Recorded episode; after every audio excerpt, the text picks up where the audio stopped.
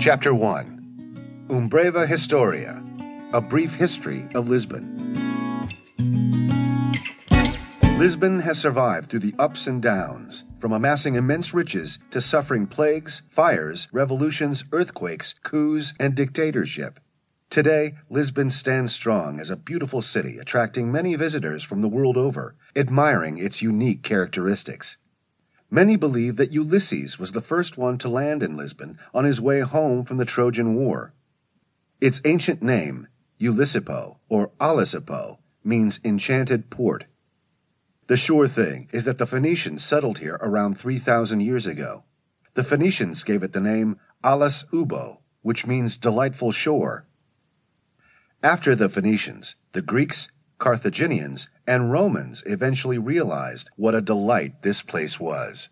Even then, Lisbon witnessed tribal chaos. The North African Moors emerged victorious. They ruled the land in 714 AD. The Moors called it Lisabona. In an effort to defend the city from the Christians, the Moors put up fortifications. They continued to defend the city for 400 years. In 1147, however, Christian fighters led by Dom Alfonso Henriques took over the city. In 1260, Alfonso III chose Lisbon as the capital because of its strategic central location and reliable ports. When Vasco da Gama discovered a sea route to India, Lisbon became more productive. It rose as an opulent center for a vast empire. The city continued to soar in the 1800s after the discovery of gold in Brazil merchants came to Lisbon to trade jewels, silks, spices, and gold. Along with the growth of trade, architecture flourished during this era. It spoke of extravagance. Among the masterpieces built during this period include Manueline works like Belem's Mosteiro dos Jerónimos. Everything was going so well until November 1, 1755, when three devastating earthquakes hit the city.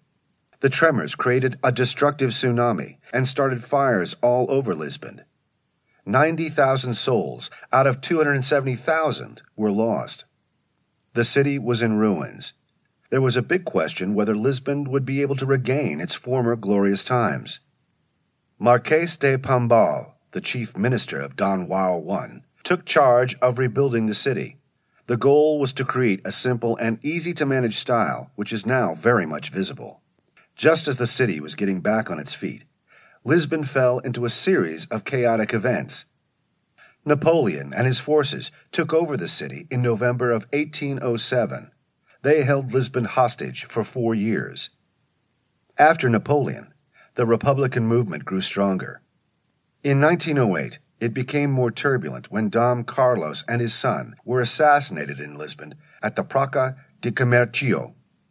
For the next 16 years, the city went under 45 changes in government.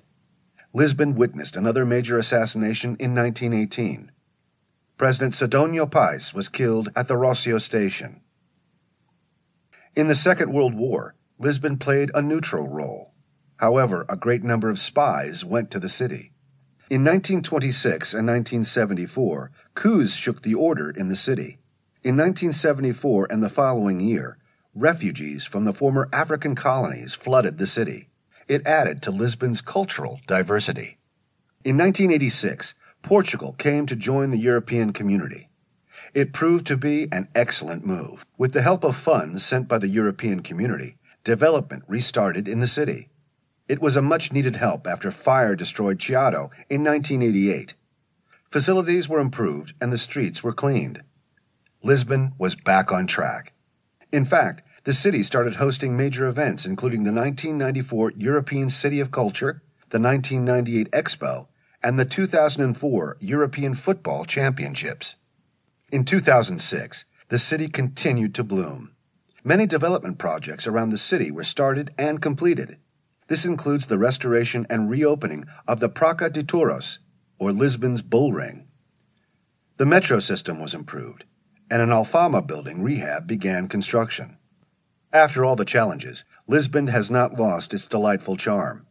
Many visitors from around the world flock to Lisbon to experience all that this beautiful city has to offer.